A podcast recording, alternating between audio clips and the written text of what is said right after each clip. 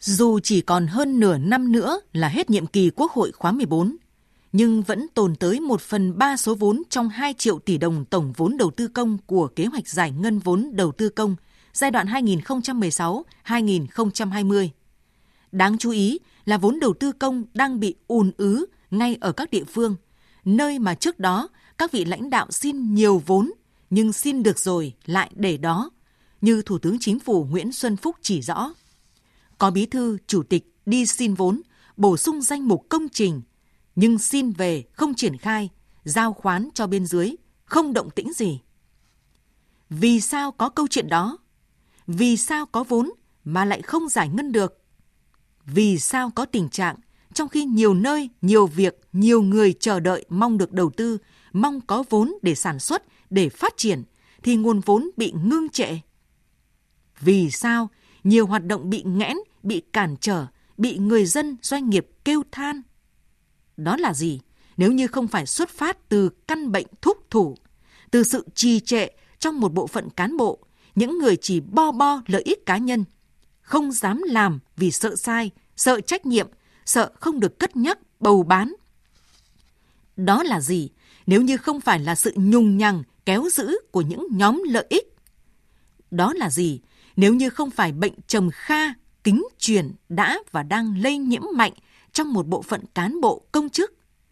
Bởi lẽ đó, thái độ thờ ơ, cung cách làm việc đủng đỉnh. Dân có cần, nhưng quan chưa vội, không phải là hiếm. Cũng bởi lẽ đó mà nhiều việc thuộc thẩm quyền giải quyết ở cấp cơ sở, nhưng vì nhiều lý do như ngại động chạm đến người này, người kia, cuối cùng lại được kính truyền lên cấp cao hơn. Thậm chí nhiều vụ việc phải có ý kiến của thủ tướng, của chính phủ mới xong.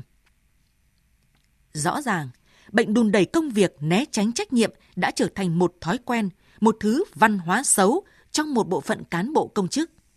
Căn bệnh này đã được nhận diện và chỉ rõ là một trong những biểu hiện suy thoái về tư tưởng chính trị theo nghị quyết Trung ương 4 khóa 12 của Đảng.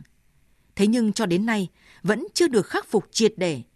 Nó khiến người đứng đầu chính phủ rất sốt ruột, thúc giục đội ngũ cán bộ phải nóng ruột lên, lo nỗi lo của thiên hạ, chứ đừng thúc thủ để vinh thân.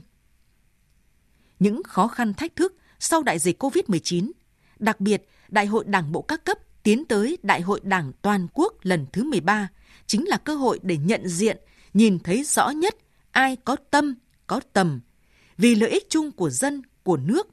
Ai thuộc loại phòng thủ, chỉ lo giữ ghế, giữ mình, né tránh, ngại va chạm, không dám đương đầu trước những việc khó, nhạy cảm, phức tạp vì sợ mất phiếu, ảnh hưởng đến bản thân. Nhận diện để lựa chọn, nhận diện để loại bỏ những người không xứng đáng, để phá bỏ cái vỏ bọc được nhiều người cho là an toàn. Vị trí quan trọng trong bộ máy nhà nước, trong hệ thống giường cột quốc gia, không có chỗ cho những cán bộ đảng viên đi nhẹ, nói khẽ, cười duyên. Những người không thấy sốt ruột, không tận tâm tận lực trước công việc được giao. Những người chỉ lo vinh thân phì ra mà quên lợi ích quốc gia, dân tộc, quên trách nhiệm trước yêu cầu phát triển của xã hội, của đất nước.